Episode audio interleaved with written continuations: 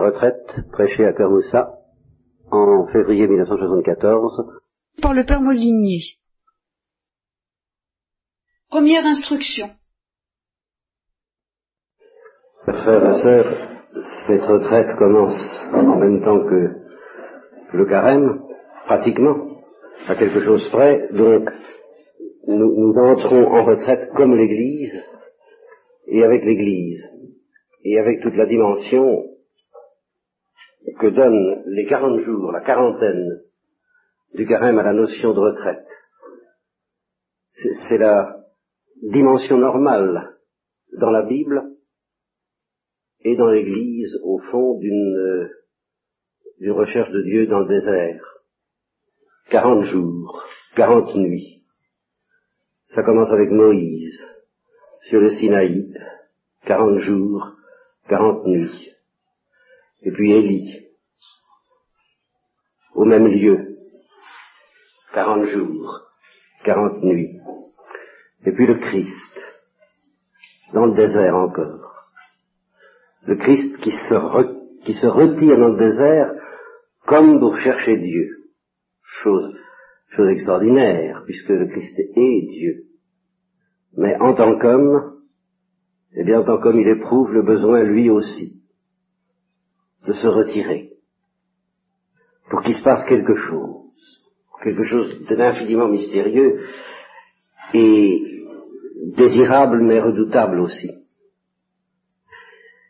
Et je voudrais vous demander, pour m'aider à vous aider dans cette traversée du carême, de la quarantaine, du désert, je voudrais vous demander un acte de foi.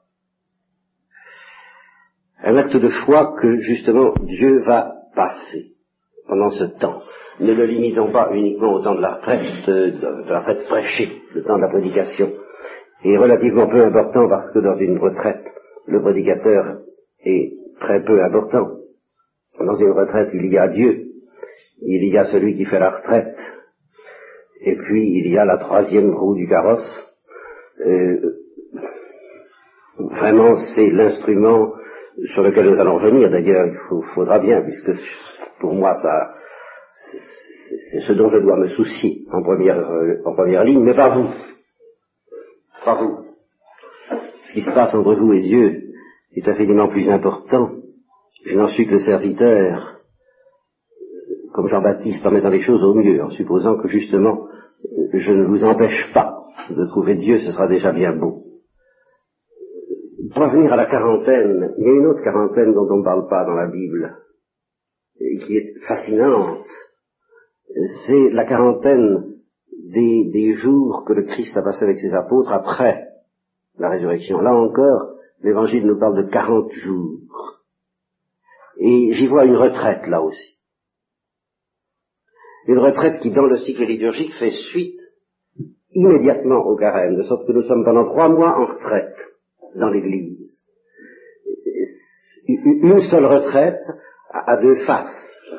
La face du désert, la face de l'austérité, de la pénitence, et puis la face de la résurrection et de la gloire. Et ça se termine par cette mini-retraite du point de vue de la quarantaine qui est l'espace de dix jours entre l'ascension et la Pentecôte. Et ça se termine par la Pentecôte. Ça se termine par la descente de Dieu enfin descend en pluie sur les apôtres, comme la pluie descend dans ce pays pour y donner la bénédiction du ciel, Rorat et des super. Ces langues de feu, ces langues de feu sont des langues de douceur en même temps et de force, et ce sont des langues qui liquéfient le cœur, le cœur des apôtres. Alors vous penserez à tout cela, et vous essaierez de croire, ou plutôt vous demanderez de croire que Dieu va passer. Pendant ce temps-là, donnons-nous la Pentecôte comme euh, délai. Fixons à Dieu un délai. Mettons-le au pied du mur de sa propre parole et disons-lui, tu nous as promis de passer dans nos cœurs pendant ce temps, si nous faisions de notre mieux pour t'ouvrir la porte, je me tiens à la porte et je frappe. Essayons d'y croire. c'est bien plus difficile qu'on ne le pense de croire. Croire à des vérités, croire au credo, ça va encore, ça va encore. En Occident, ça va pas si, si, si facile que ça. Mais croire à la manière d'Abraham et d'Élie et de Moïse, croire que Dieu va passer, avoir cette certitude intérieure qu'il va se passer quelque chose dans votre cœur à chacun, et que Dieu n'attend que ça, que le moment où nous lui donnerons cette pauvre foi sans laquelle Dieu lui-même ne peut rien faire, le Christ en tout cas l'a toujours dit, je ne peux rien faire si tu n'as pas la foi. Je ne peux pas te guérir si tu n'as pas la foi. Crois-tu que je peux faire cela?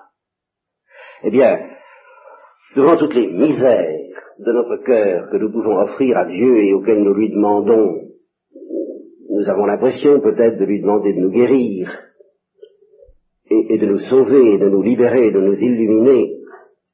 Dieu pourrait nous répondre à chaque instant, mais crois-tu vraiment que je peux te guérir? Le crois-tu vraiment? Le croyons-nous vraiment? Croyons-nous vraiment qu'il va passer? Alors en général, je dis ça au début de chaque retraite, en demandant un acte de foi pour cette durée de la retraite, mais euh, je précise que la descente de Dieu, la passage de Dieu, c'est quelquefois une bombe à, retardement ou un médicament retard, comme vous voudrez, ça peut produire des effets euh, bien plus bien plus loin après le moment où on a fait le silence pour l'accueillir. Mais là c'est plus facile puisque la liturgie me prête secours pour que euh, vous étaliez votre espérance jusqu'à la Pentecôte. C'est ces deux retraites que vous allez faire, que nous allons faire, que l'Église va faire, et qui commencent ce soir. Eh bien, donnons à Dieu cette foi que le Christ mendiait sur les routes de Galilée inlassablement et qu'il ne trouvait pas de la part de son peuple. Et quand de temps en temps il tombait sur une cananéenne ou un centurion, un étranger au peuple d'Israël qui lui offrait vraiment la foi, il était dans l'admiration l'admiration soulagée de quelqu'un qui va de cœur en cœur pour demander que la porte s'ouvre, elle ne s'ouvre pas parce que ces hommes n'ont pas la foi. Et puis, là où on n'attendait pas la foi, elle vient, elle jaillit comme une source dans le désert, justement. Ta foi est grande, ô femme, à cause de ta foi, qu'il en soit fait comme tu le demandes. Alors je vous demande cet acte de foi. Et justement, je vous demande de croire que c'est pas moi qui vais vous parler. Je la conduirai au désert et je lui parlerai au cœur. Je, moi, Dieu. Appelez-le Yahvé, appelez-le le Père, appelez-le Jésus-Christ, appelez-le le Saint-Esprit. C'est très à la mode en ce moment en Occident et pourquoi pas, après tout c'est vrai. Appelez-le ou appelez-la la Sainte Vierge. Mais quelqu'un veut vous parler, pas moi. Moi, j'ai pas du, pas du tout, mais alors vraiment pas du tout, l'intention de vous parler. Et c'est pour ça que je suis obligé de vous demander de prier aussi un peu, de m'aider aussi un peu à faire euh, mon acte de foi. Car je ressens toujours, au début d'une retraite, alors pour, la difficulté pour le prédicateur de faire cet acte de foi. Je le ressens parce que il y a un aspect humain dans la prédication, il y a un aspect d'orateur, certains diraient de quelquefois d'hommes de théâtre qui, qui donnent la représentation. Au Moyen Âge, on n'avait pas on n'avait pas de cinéma, on n'avait pas de spectacle, et, les prédicateurs étaient chargés de ce soin. Et ça durait des heures et des heures, quelquefois. Pas? Euh, Ils mimaient la vie, euh, tous les gens qui étaient là. Eh bien, les acteurs ont le trac. c'est bien connu. Ou alors ce ne sont pas des acteurs. Je ne prétends pas que ce soit un signe suffisant, que je sois un orateur, d'avoir le trac. Enfin, j'ai le trac. Toujours. Et d'abord pour des raisons humaines. Prendre la parole devant des gens qu'on ne connaît pas, pour la première fois, ça fait peur. C'est pas vous qui me faites peur, euh, comprenez-le bien. C'est le fait d'avoir à prendre la parole devant vous. Ça, c'est une peur humaine. Mais elle est, elle est vite relayée par une peur beaucoup plus sérieuse. Je, je dirais presque une, une détresse. Précisément parce qu'il faut que je joue ce rôle de canal entre la parole de Dieu et vous. Eh bien, c'est écrasant. Et on a vraiment besoin, et ce soir j'ai besoin, de faire un acte de foi. Je l'ai senti très particulièrement, comme toujours d'ailleurs, ça, ne change jamais, quelques, heures avant de commencer aujourd'hui. Et j'ai compté bien vous demander cet acte de foi pour moi aussi, pour que je, je sache croire que Dieu me demande vraiment de vous dire quelque chose de sa part. J'arrive pas à y croire. Je, n'y crois pas, comme, comme il voudrait que j'y croie. Je le sens bien. Alors je vous demande de prier pour que je croie à cela. Quand on commence à y croire d'ailleurs, on a le réflexe de Moïse, qui commence par dire ben, je ne suis pas capable, et qui est convaincu au départ que vraiment il n'est pas capable, et qui a toutes les raisons d'être convaincu de cela, comme, alors comme moi-même. Je suis parfaitement convaincu que je ne suis pas capable. Et quand Dieu lui fait comprendre que malgré ça, il va le rendre capable, que ça va avoir lieu, que ce mystère va avoir lieu, que la parole de Dieu va passer par lui, Moïse, alors quand il a bien épuisé toutes les objections, il dit à Dieu, écoutez, vous enverrez dire votre parole par qui vous voudrez, mais pas par moi. Parce que quand on commence à y croire, alors on est tout de même effrayé du contraste entre l'instrument et Dieu qui doit se servir de cet instrument, et puis euh, ce que l'instrument doit donner, c'est-à-dire la parole. Je vous assure, c'est quelque chose d'incroyable. Justement, d'incroyable, c'est le mot. Humainement incroyable. Alors demandez pour moi la foi, que cette parole réussira à vous atteindre. Et réussira en particulier ce miracle, car enfin ça c'est tout de même extraordinaire, d'être la parole de Dieu et par conséquent d'être personnalisé comme on dit aujourd'hui. Car la parole de Dieu est la seule parole qui nous appelle par notre nom, que personne ne connaît, si ce n'est celui qui le reçoit, c'est-à-dire Dieu d'abord, et euh, vous-même ensuite avez une idée très faible, très pâle de ce nom qui est inscrit dans les cieux, dans ces cieux que je contemple avec un regard nouveau depuis deux nuits, parce que j'avais jamais vu ça, l'intensité des étoiles. Je repensais justement hier soir à cette parole du Christ. Réjouissez-vous parce que vos noms sont inscrits dans les cieux.